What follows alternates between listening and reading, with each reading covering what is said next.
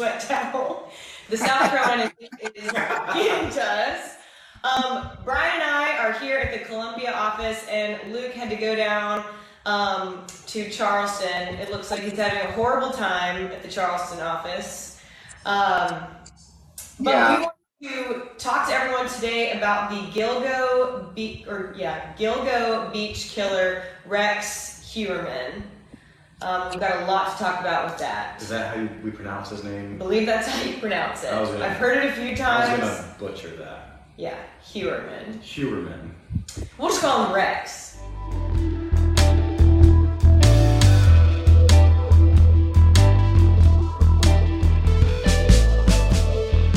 We'll move on. We actually got a good question right out of the gate Really? um, that I think you all will appreciate. Why do the mother and the children have lawyers if they were already, I guess, ruled out of the circle of suspicion?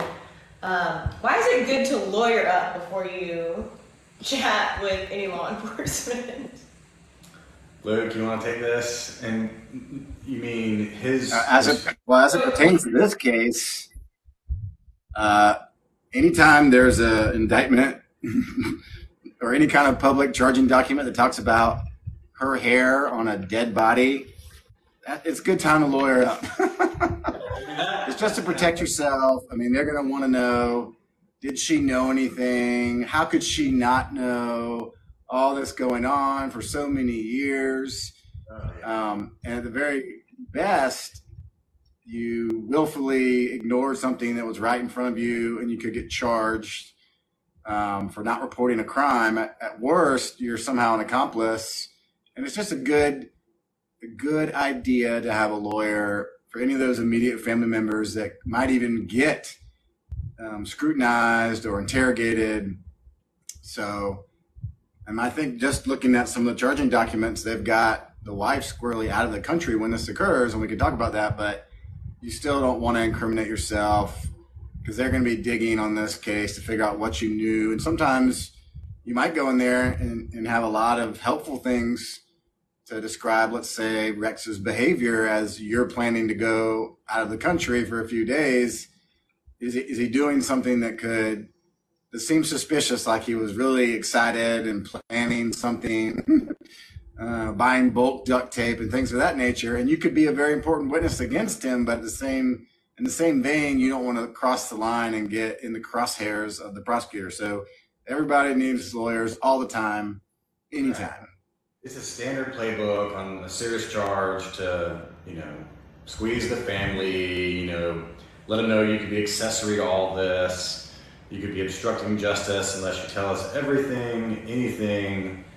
And that basically usually um, opens up family members to want to lawyer up and then do everything they can to get their their name and potentially their um, you know a charge from coming. So they just want to cooperate fully. I mean, uh, his wife has filed for divorce pretty much immediately, um, which is kind of interesting in terms of marital privilege and that kind of stuff. But she's just trying to totally um, remove herself from his his backing. So that's that's what's going on. And we'll kind of circle back to her. I, I see you have some follow up questions too about that. Um, we will dive more into kind of the family and what's going on with that, probably when we discuss um, everything that they found in the home. Um, but we're going to start off just kind of from the get go of the start of all of this with the DNA evidence that, I mean, and she ties into that too, but the DNA evidence that linked Rex to the killings, which then led to the arrest. That's how we're Yeah, so but great questions. So we're gonna be talking about hairs, both Rex's hair and his wife's hair. Um, and Luke, since I put you in charge of reading the bail application, which is you know a thorough document uh, regarding probable cause for the charge, what they have, and, and the state's request for no bail, um, it gives a lot of factual information. This case is brand new.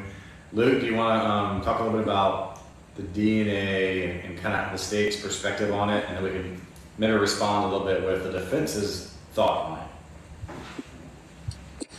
Right. Well, it looks like um, obviously once they discovered these bodies kind of by happenstance with a canine training dog, of course, you're going to exhume them you're going to try to preserve it as best as you can.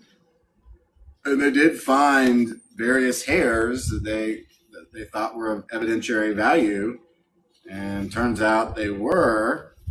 And but they don't have anything to compare it against. But they part of their research is you know combing through cell phone records, figuring out who these women are connecting with burner phones and matching cars and things like that. I don't want to cover something we're going to cover later, but eventually they had him definitely as a target. So once he is a target, obviously they can do trash pulls.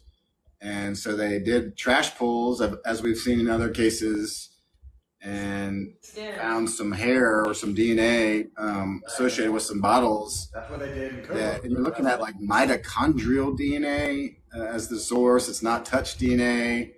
It's not blood. You know, it's in hair, where they can analyze the hair and get down to the mitochondrial level and get a pretty good DNA sample.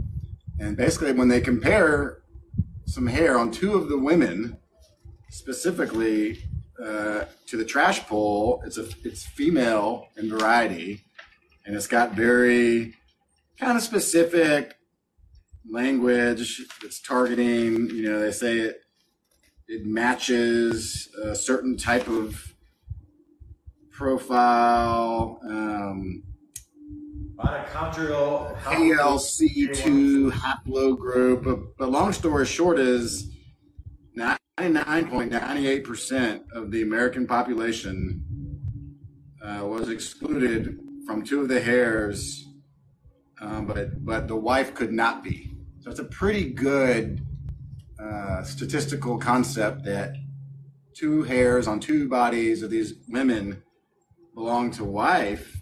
And so then the question is, why is wife involved? Is she helping bury bodies? You know, because you also read um, and other documents that they pegged her as being out of town on out of state or out of country trips during these. And so I think there's some pretty logical explanations for that.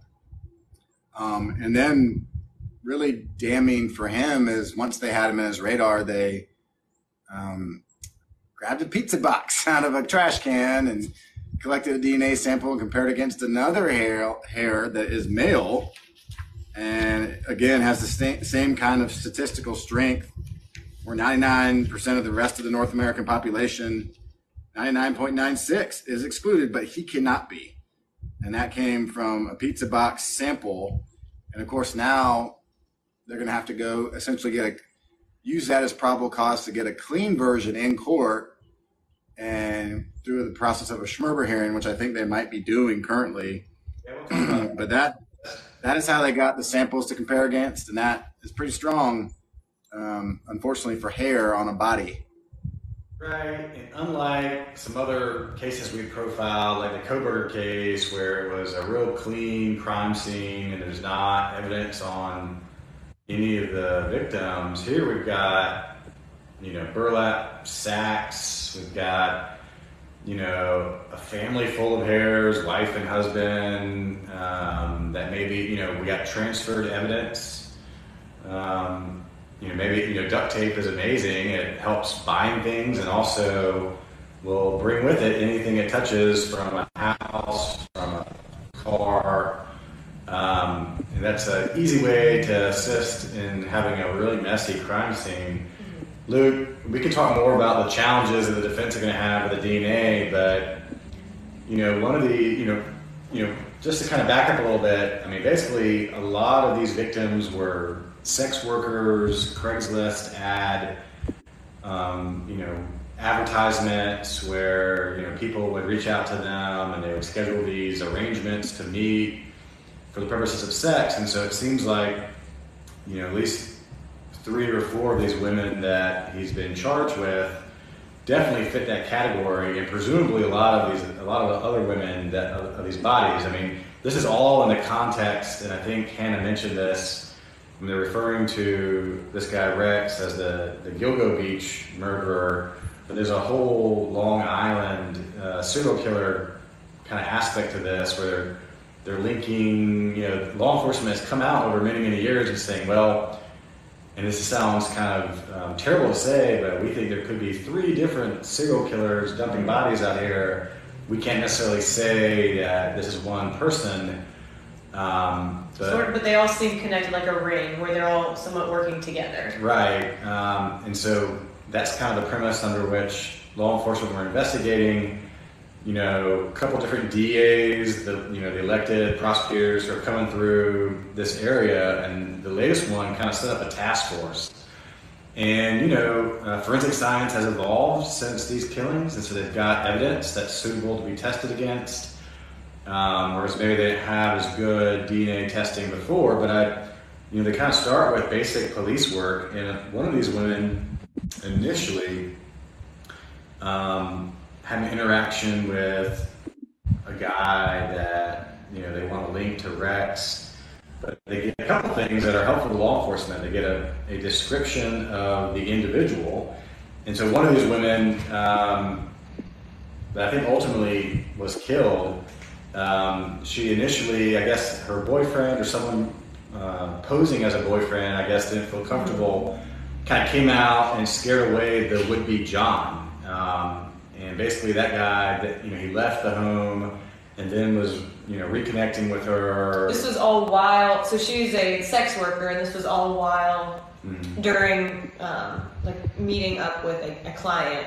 And so she was actually known for kind of stealing more money Mhm. from her clients by doing this, where her boyfriend or whoever you know she, partner that she would work with would come in, be very hostile, kind of violent, like an angry boyfriend, come in, scare the man off, and then I think they would kind of Right. kind of act that way. So she eventually gets killed, but what law enforcement back then investigated was essentially there's a witness that talks about an avalanche truck, and they give a description of that. So that's one piece of evidence they have concerning the person that showed up initially.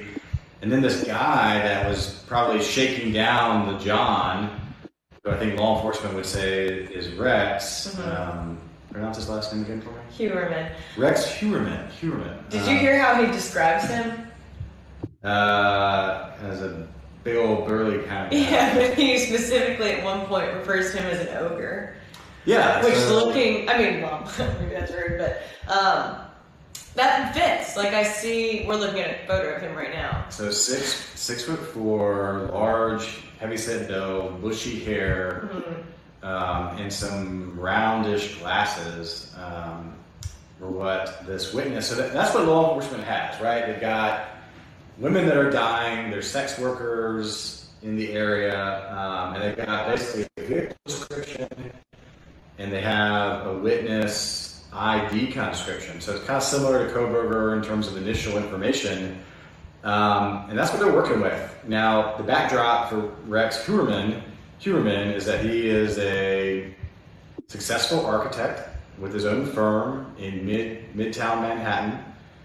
Um, he apparently has resources. I imagine these resources are being frozen as we speak, if not already. Um, he's got various properties in Las Vegas.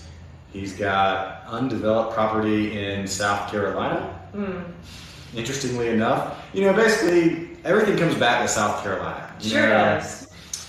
We are. Uh, what's the saying, Luke? We're. Uh, While I breathe, I hope. no, it's No. uh, we're too uh, big to be an insane asylum and too little to be. What is it? I mean, it's like everything crazy. Every terrible headline comes back somehow related to South Carolina, Mm. like six de- six degrees of Kevin Bacon.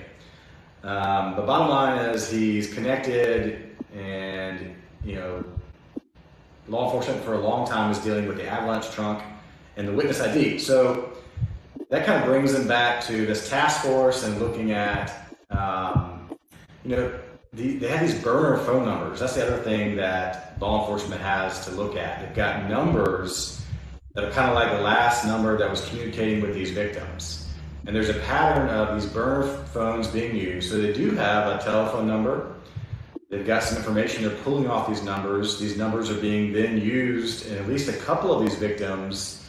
Like after the killing, they're being used to call the victim's number to check its voicemail. Mhm. Um, I guess to there's interest about who's trying to That's a call. taunt. What was that, Luke? The allegations also that the burner, well, the victim's own phones were called to taunt family members. That's kind of a Right. nasty little detail. Right. No, and I think after every, maybe up until recently, he kind of got sloppy, but in the beginning, um, these burners would almost be specifically used for one victim every time, and then the, he would, you know, drive the phone back to his home, and you know maybe do the taunting or check the voicemail or figure out, you know, who maybe knew about him, and then ditch that phone, and then get a new phone for the next victim. Right. And so law enforcement has a physical description of an ogre. Uh, basically, they've got a witness uh, uh, avalanche truck, and they've got these cell phones that are being triangulated for Midtown town Manhattan, which happens to be, you know, where his firm is has been he's been practicing out of for all these years. So, Luke, in your mind, does that get you probable cause to then get a search warrant to then go grab? You know, well, technically they did trash pulls. They, they did t- trash pulls of uh, water bottles coming out of the person's home. You know, that's your curtilage, that's stuff that maybe is not subject to search warrants. And then they grabbed a pizza box that was discarded. So, you know, they're, they've definitely taken their time and narrowed it in on this guy. And he's been described, of course, when these charges come out, everyone that ever knew him is being interviewed. And he's been described a couple different ways as he's lived in this neighborhood where he lives with his wife and children for like 20 something years. And neighbors are describing him a couple different ways as both quiet and like has not had any imprint on our neighborhood at all. Like he's a, he's just not even a thought. He's also described his neighbors as a nasty kind of guy, and like you know, Halloween time, everyone knows not to trick or treat at his door Oh no, why? Because he goes too far? because he tells them he's told them over the years, "Don't come here." Oh, like he doesn't pass out candy. Right. Um, Boo! they interviewed uh, middle school, elementary school classmates of his. One woman described him as kind of shy and a little bit awkward, but she would say he would put like little love notes in his locker. Um, he's been described in a professional setting as arrogant and very, you know, with his architecture profession as unique, kind of like an attitude and mentality of you should be lucky to even be talking to me, which is interesting. We get into that, you know, profiling of, you know, what makes a serial killer kind of thing, you know, like in Kohberger when he was, you know, maybe a lot of people kind of harped on the fact that he was talking his way out of that initial encounter with um, on the speeding ticket situation. He was trying to explain to the officer, you know, about the law, the traffic laws, and everything like that. So, And forgive me if I'm getting kind of ahead, we may touch on this more later, but to kind of speak to that personality, on a lot of these burner phones, one in particular, there were a lot of searches that Rex um, would search, like Long Island serial killer. What do they know about the serial killer? How many serial killers are still at large today? What evidence do they have? So he was almost fascinated with, you know, this is given if, you know, if he's convicted and found guilty of all this, which, you know, but he's almost fascinated with his own um, own activity and behavior in a sense. And once he was arrested, one of the first questions he asked someone was if this was if this had made the news yet. it's time to, as we say on our Friday reel, hmm hmm Um, but yeah, we got a guy that's using burner phones exclusively. He's taunting victims' family members. He's been described as creepy and arrogant, but also a quiet family man who who made no imprint at all. Um, you know, one thing I found interesting in just some of the coverage, there's so many potential victims. I mean, yes, he's been charged with, you know, based on DNA evidence on these particular murder victims. But, um, I mean, for instance, here's Shannan Gilbert as well. I find this interesting. You know, she's a disappeared sex worker. She placed in, um, you know, she's a, a Gilgo Beach one. Is she one of our list victims that's actually been charged?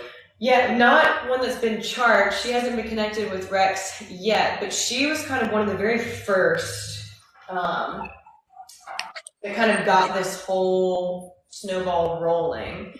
Um, and she left like a chilling, like 23 minute police phone call. Well, that's what I want to talk about because you know she's calling 911. She's getting a weird vibe from this guy, Mhm. and she's calling 911 saying someone's after me. And she can heard be heard on the 911 call asking a guy that she refers to as Mike, and she's saying, asking him, "Are you going to kill me?" And then she's later talking to 911 saying, "These people are plotting to kill me." So she uses the plural form there Mhm.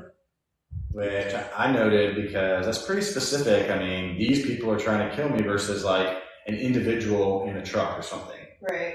So that's interesting to me. Um, it stands out a little bit. Um, you know, the profile, seems like most serial killers tend to work alone. Uh, but it's interesting that she's referencing these people. Mhm. Um, Definitely seems as though it's. you want to talk more about that? What your, what your thoughts are?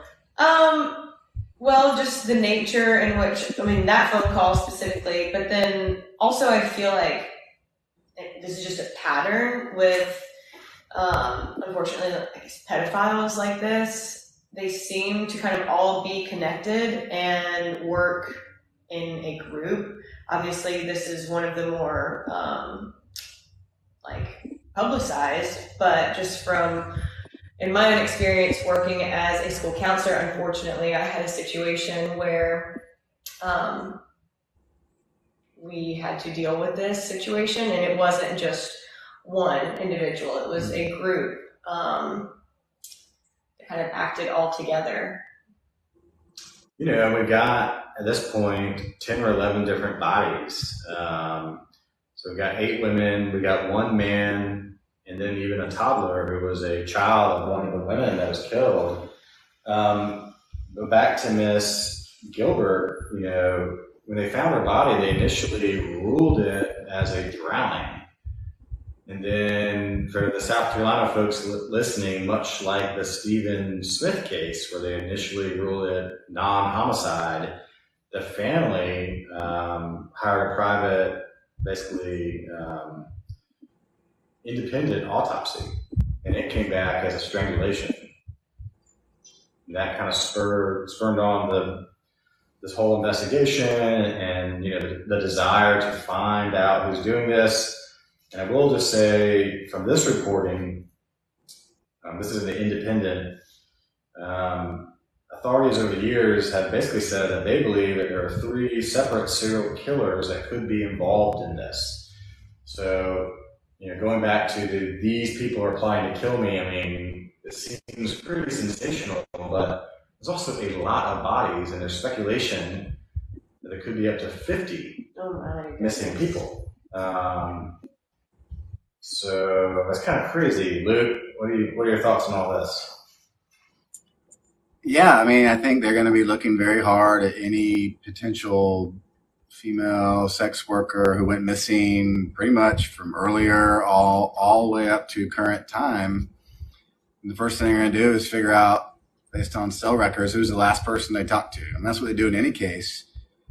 But you know, someone like a Rex or a serial killer, if he in fact is, and a lot of the evidence is pretty damning for him you're going to target you're going to target a victim that no one cares about. Someone that is down their luck is a throwaway type person and if you happen to be desperate enough to maybe be a sex worker that might be a good odd. And they're also the type of people that would go meet a stranger because that's kind of the nature of your job. Whereas it'd be pretty hard to get people who aren't sex workers maybe to meet a stranger.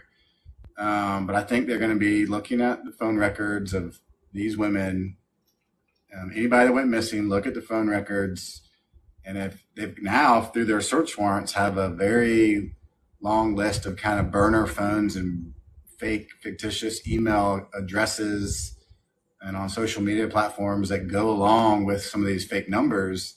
If they can find a link, then they're going to probably start making those connections. The only thing they don't have is a body. I mean, the bodies are what were fortuitously discovered due to the canine dog. But you know, if you're a serial killer who's killing multiple times a year to get your fix, you're gonna have to start figuring out other places to find bodies. And you know, I don't know how they find that. They don't necessarily need a body, but they do need more than just perhaps a phone number that was linked to one of his fictitious accounts because maybe he had sex with her and it didn't work out and he never killed her and she moved to Ontario. I mean, so it's they have to get get across the line there. But I think you know we're no psychology experts, but you know Brian and I deal with some folks who would be considered psychopaths in our criminal line, and Hannah's got a counseling background. But you know, there's a definite need to get your fix and almost be found sometimes. You know, be be proud, get get discovered. You know, what's the notoriety? Um, on the one hand, you don't want to get caught, but you also kind of want to really cross the line and and be interested in who's looking. So I think that explains a lot of his comments and his searches and things of that nature. But I, I expect there'll be many, many, many more bodies. Um, and I was looking, and, and, so they don't have the death penalty in New York. Um, which I'm an anti-death penalty kind of guy, so that suits me quite well. But when you are looking at bringing closure, sometimes they'll say, "Well, look, lawyer and Rex, we we like you for about 50 bodies, and we can only find 20. If you tell us where the other bodies are, we'll take death off the table, maybe." And that's happened in some other cases. So they don't really have that kind of leverage here. Um, but it's just it's interesting. But I think this kind of fits a pattern, unfortunately, of easy targets, and what they'll be able to prove will be based on cell phone. I don't think a guy like Rex is ever gonna give any statements. You're not gonna have any confessions. You're not gonna have. He's gonna be trying to cover his tracks very well. He just, you know, didn't cover them well enough, at least for probable cause purposes. But yeah, and we could talk to a psychologist about it, but like, you know, I guess the profile that we discuss here is occasionally on our podcast of, of that of a, an accused serial killer. You know, you do it for the thrill, you do it for the gratification, but over time, if you keep killing, you got to keep you know feeding that gratification, and then with the you know in this in this kind of case the taunting of the victims' families and that kind of stuff. I mean that's Mm-hmm. Got to be more like playing with fire, which gives you a thrill. I mean, every time you use a phone, it, it, it provides potential evidence for law enforcement. I mean, these search terms on these burner phones, you know, why would law enforcement not trace the calls made by the Long Island serial killer? That's a search term that he's alleged to have typed in. Why hasn't the Long Island serial killer been caught? And then uh, I like this one a lot as he's using a phone. New phone technology may be key to break the case. Um, yeah, really? Sure. Uh, so, and, and apparently he was, I mean, one of his burner phones is being used like to date, like before he was arrested, is being used to call people, continue a lot of stuff. It's linked to one of his Tinder accounts. So, and, and you know what? Now they're in his house, and we'll talk about the house, is going to provide fodder for much, much further investigations. I mean, there's, we talk about potential trophies and that kind of thing. We're, we're going to talk about what they're doing at his house in a, in a little bit different bullet point here, but you know, the thrill seeker serial killers, you know, they like to be reminded of their triumphs. They like to seek gratification where they can get it, and so. And it probably doesn't help that like platforms like Netflix have like multiple different series about serial killers, like Jeffrey Dahmer, and they even have, I think, the Long Island serial killer. There's like a show for that um, just kind of, I mean, it's almost like sensationalizing it all. So he's probably been Netflixing and chilling on totally. on this documentary. I mean, totally. I mean, obviously he's presumed innocent, and there's a whole bunch to be done in this case. It is just getting started, but hmm. in terms of his search terms, he's very much interested in this case. Yeah. Um, all right. So we got the witness ID, we've got the truck, we've got the burner phone triangulation, kind of putting him in a, in a location that matches both his work environment and where he lives from time to time, associated with a number of these victims, and then they go ahead and do these, you know, set up a task, set up a task force, get your DNA off a curtilage type trash pull, and then it's just like a Jason Bourne movie or something. They're gonna watch him eat a slice at a, a local pizzeria, and they're gonna go grab it off of a table before it's cleaned up. I mean that kind of stuff. So like, I mean, he was definitely uh, a major suspect for a long time, and so this DA is ready to put him away Drop and the hammer. drop the hammer. Um, so we talked about internet searches. Um, let's talk about this search warrant. There are a few other ser- internet searches that I think, well, What else? What else we got? yeah, I mean, he's got tons of. there's some very graphic, very trigger- triggering, not appropriate for this TikTok searches, um, very explicit. But there's one in particular that I think is worth noting, and you can kind of Google that if that's something you're interested in. I do warn you that it is very intense, to hard read.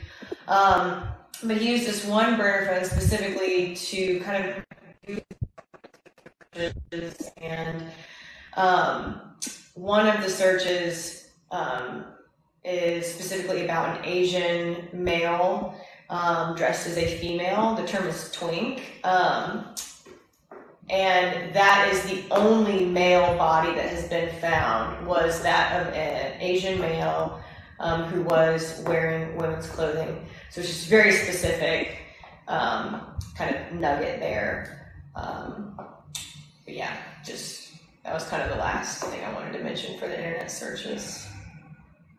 I don't know what how that could be used, but So look, I mean, no state level death penalty in New York, but you know, I'm just thinking about Dylann Roof here in South Carolina in his federal death penalty case as it related to hate crimes. I'm just think about, I mean, I, I wouldn't say that he's immune from death notice in a different court, I just don't know. I, mean, I, th- I don't think any prosecution will be there yet, but depending on how big this gets, what do you think? You're wondering about whether the feds would seek death? Yeah. What would have to unravel for this guy to be, for the feds to be interested in seeking death? Uh, I mean, it'd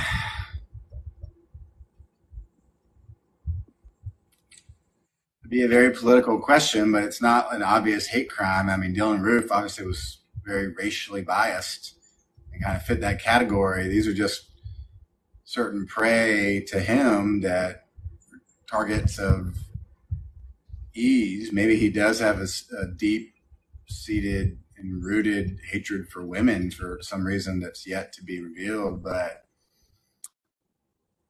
I mean, you think about like the Boston bomber, and that was a death case, but um, I don't, I don't know. Nothing's jumping out at me right now that would make it the feds scoop in here and pick it up as a death case. Yeah, I mean, the Boston bomber, that case got death as like an act of terrorism. Um, Hannah had a question about like the sheer volume of potential bodies they associate with Mr. Heuermann. Rex. Rex. Of Rex. Just could like the the fact that it's you know potentially 30, 50 people, you know, could just the volume alone make him a candidate for that? I mean, that kind of volume is usually a state level aggravator that triggers death. But I mean, here to put on the table for the feds, I mean, it's usually more than just volume. I mean, it's things that invoke federal interests, you know, traveling across state lines, obvious hate crimes, things like that. Yeah, what if so? I mean, he's been linked now to South Carolina and maybe another location, another state. What if they link him to a body in South Carolina? Could they then? Is that like a loophole that they could find to well, then South Carolina will do do New York's work for them. But uh, yeah, well, that, that opens it up to a lot of stuff. It just depends on where the bodies are and where they were killed. Um, but if for some reason we're all linked to the kind of the areas that they're talking about in, in Long Island, then I don't I don't know. But a good question. All right. Well, let's talk about now that they have charged him. They also are you know, all up in his business. All right. So he has a home in New York. With the Dexter room. Talk about the well.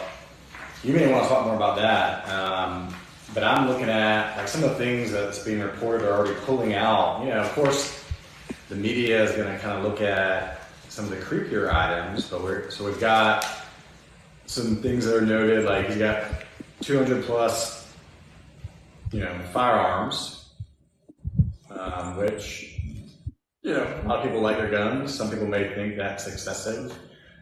They're pulling uh, safes and file cabinets. Of course, they're going to do all electronics. But there's weird stuff. Like he's got a portrait of a woman with a bruised face, which is interesting. He's got a like a, a little doll in glass. He's got some interesting things. That you know, every, bottom line is everyone's got weird stuff in their house. Like people have things in their attic that are inherited from family members that passed away, collected at yard sales. I mean, everyone's got something that could seem a little Everybody bit. has skeletons in their closet. Is that what you're trying to say, Brian? Yeah, but um, Hannah, you want to talk a little bit about things that stood out in your mind from uh, the search warrant? Sure. Um, and I didn't dive super deep into this, so Or Lou? Yeah, Luke, why don't- do you have any opinions? Oh, I was reading the bail document. I didn't really cover a search warrant. That was not my homework, but Well, I will say, I think just the the nature of the vault itself is alarming. I mean, it's a room that was locked off that you know no one really had access to from his basement, um, and that's where he claimed to have all the guns. And I think most of this stuff was found. Also, just the state of the house is kind of alarming to me. It's very hoarder-ish, yeah. Um, just like piles and piles of boxes, just kind of like little, just an area for you to kind of walk around, but everything's just piled up in the house, like horrible condition. Um, I'm sure someone can, with a psychology degree uh, can speak more about the nature of that, but And of note to me is they're also digging up his yard. And Yeah. Luke, and Luke and I have had cases. because he buried all the bodies at the beach, right? Luke and I have had cases where they start digging in people's yards. That's not good. Um, Wait, tell, let's take a let's take a little detour here. Tell us about a time that someone dug up your client's yard. oh, we had a repeat client one time who uh, was never charged, but they were digging up his yard over a missing person, and we were on high alert. Let's just say that. yeah, they had cadaver dogs out there. That is never good. That is never good. They're also digging up his back porch. Um, Mm. So it's not good for this guy. Um, and who knows what they'll find? I mean, they they now got his DNA. They can link it to any missing person, unsolved body case in the greater state of New York. Wait, I was listening to a podcast today that spoke about CODIS. So this is a pr- platform that you can submit DNA in, and it like matches you Yeah. to other cases, but you have to be um, like he has to be found guilty first. No. Oh. No, I mean not necessarily. I mean, often it happens when you're a convicted felon, but Oh. I mean, basically, it's a law enforcement dump of DNA. Yeah, I mean they'll they'll take that DNA from the pizza box and run wild in CODIS. Now, what they get in court to compare for this particular case doesn't automatically get examined across the national spectrum. But uh, I see my kid sticking his tongue out at me. But um, but certainly, what they pulled from the trash, they're looking for hits. So yeah, so that can what that can do is if there's a hit, then that can allow law enforcement to do a number of things. You know, get search warrants, do more. You know, I mean, basically, it's it's something that, quite frankly, often allows for new evidentiary gathering, uh, new potential charges based on probable cause. Um, so, Luke, one thing I want to talk about is the state is already seeking a, a, a swab of his DNA via a Schmerber hearing, and that's uh, Luke. Just explain to our viewers typically what, the, like, why do they need that? Why are they seeking his DNA if they've already got his DNA? Luke, you want to talk about that legal aspect, and then I'll talk to everybody about what his defense lawyer is saying. And if he can deny that. Yeah, I mean they'll they will get they'll file a motion to have to demonstrate probable cause to a judge that they think he's involved in this case, and if they can establish probable cause under the case called Schmerber, then they're allowed to take a, a buccal swab, which is very non-invasive and really is just like you see in TV, a Q-tip, run it against his cheek, and they will then use that to test. And the reason they do that is because it's clean, it's pure, a lot of times in cases you'll get a, a CODIS hit on your client because he left DNA on a scene, but it's because he was forced to put his DNA in the system from some prior crime. And so you can't really, for due process reasons, bring up as part of your current case, oh, I got Larry's DNA from that rape he did back in 93. And therefore, I want, you know, after I got that hit, we're just going to go use that for this rape. No, you can't do that. But to get the example, you can certainly say, hey, we were surveilling Rex as a suspect. He was eating, he tossed a pizza box, and we swabbed that right where he bit. And lo and behold, statistically, we're comparing it to mitochondrial DNA off one of the victims. 99.9%. He can't be excluded. So, judge, all we need is probable cause. We've established that, plus all of the cell phones please give us court order a fresh sample of his DNA to run against for the purpose of this prosecution. So it helps protect his rights. It makes it very clean, and it's really a low standard. Um, so that's that's how that process goes. Based on everything I'm seeing in this case, it certainly will be granted. I think we've had a few cases, rarely where it wasn't granted, or something was you know sought for comparison and is not granted. Um, but that's a very standard process in courtrooms all across America. Yeah, and you know, certainly a defendant could consent. However, that's not going to happen here, and you know, a Schmerber hearing as well. As we talk about, like in the Kohberger case, they really wanted that preliminary hearing that that got waived. It never occurred. But in a Schmerber hearing, the lead investigator has to get up and talk about his probable cause or her probable cause for the for the case and I like to use them, even though I think I'm going to lose, as a great opportunity to cross examine the lead investigator in court, under oath, sworn, and transcribed testimony. I mean, I did one recently that I knew I was going to lose, but I was able to really get the officer under oath on a lot of issues that really established that a co defendant should have been charged.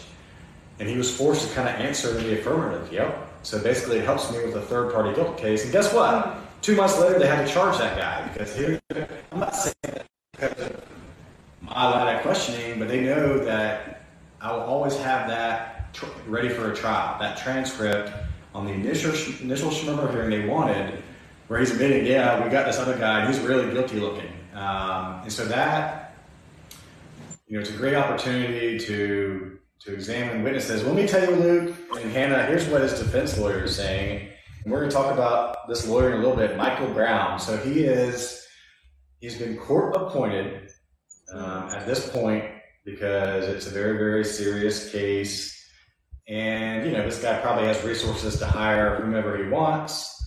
Um, in a non death penalty or in a death penalty state, like let's say South Carolina, wouldn't it be very appropriate to appoint a very experienced lawyer that handles death penalty cases. That that's the norm because most private attorneys, you know, defending a death penalty case could take millions of dollars, and your average death penalty defendant doesn't have those kind of resources. So it almost always gets appointed to the death penalty attorney in the area. So here is appointed to a former prosecutor uh, who's in private practice.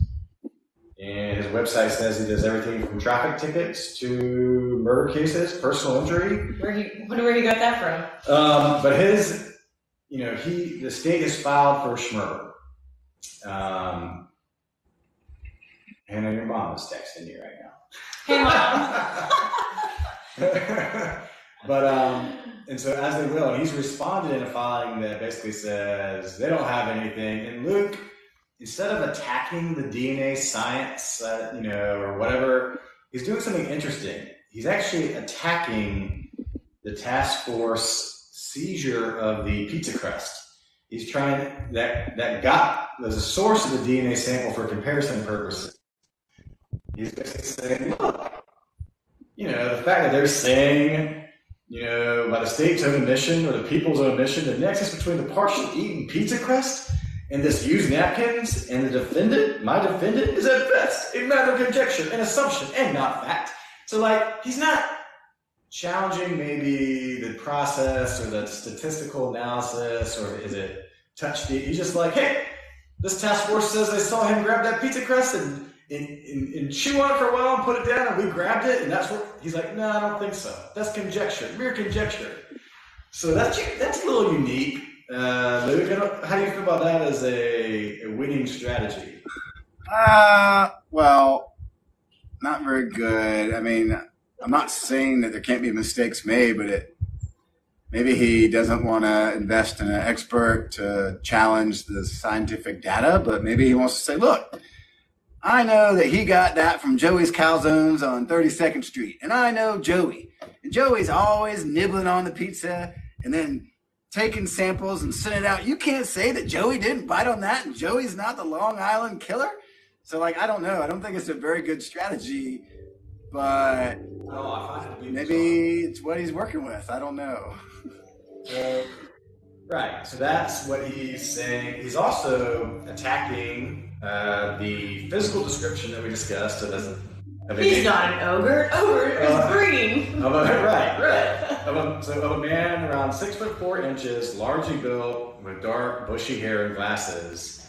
So his response to that is basically, no one's identified my client. There's been no. He's basically saying there's been no six pack lineup identification, no show up ID. He's just saying this is this is not a true identification. Now I actually like this a little bit better. Mm-hmm. There's no actual ID. So from that pimp boyfriend, would be boyfriend, shakedown guy, they haven't brought him in to presumably it's just kind of a general physical description. So I find that more credible than attacking the pizza. The pizza crust as you know that wasn't my guy that was eating that pizza. Yeah, at least at the heart of the shakedown guy is that he's essentially a criminal who at best is helping to, to steal from a would-be John. And uh, guy's pretty. I mean, it's pretty morbid though. You think about that particular victim, uh, Amber. Can't remember her last name, but you know, then the, the guy, she got his money. He was run off, and then he texts and says, you know, I'll expect like a discount the next time. And she meets like the next day and gets in, gets in his avalanche. So you have to you have to wonder if only she had decided he was a little too creepy, or maybe he won't be pleased about me taking his money the day before. She might be alive to testify. So, um, so this kind of mor- morbid, this, weird stuff going on. Right. Typically, this hearing, you know, it's an evidentiary hearing. Things have to be put on the record, but there's some advanced filings. But I want to talk a little bit more about Michael Brown. Um, I'm on his website. That's the attorney for anyone. Michael Brown. Um, I know we already said it, but. I mean, this could be the biggest mass murderer in U.S. history in terms of individual serial killings. And, you know, there's rules of ethics, there's rules you know, duty to your client. And typically, good defense lawyers don't ever talk about a pending case, much less a case of this significance um, that maybe in some world could be a federal death penalty case, certainly could be multiple life sentences. So this guy Brown, um, what is a problem in my mind is I'm on his website and he is posting articles about his client on his website, um, evidencing Gilgo killing case voluminous, and it's a picture of him and his client. He's got articles about, um, if you go to his homepage, even see how the, Mm. I mean, everything's looking weird there. in But he's got Yeah. articles linking Kind of sloppy for those of you who Uh, can't see the screen. Like here's this one. Um, sus- suspected Gilgo Beach killer Rex Heuermann gives off icy stare in court as prosecutors hand over massive amounts of evidence. So he's got that on his website, That's weird. and it kind of embraces a, a, a theme or a description of your client as giving an icy stare. It's almost giving off like he's he cares more maybe about being like a celebrity attorney. Yeah, he's, I don't know, I don't he- well, he's holding press conferences. He's linking all the articles, every video from a press conference where he's outside of the courthouse speaking. He's he's using it.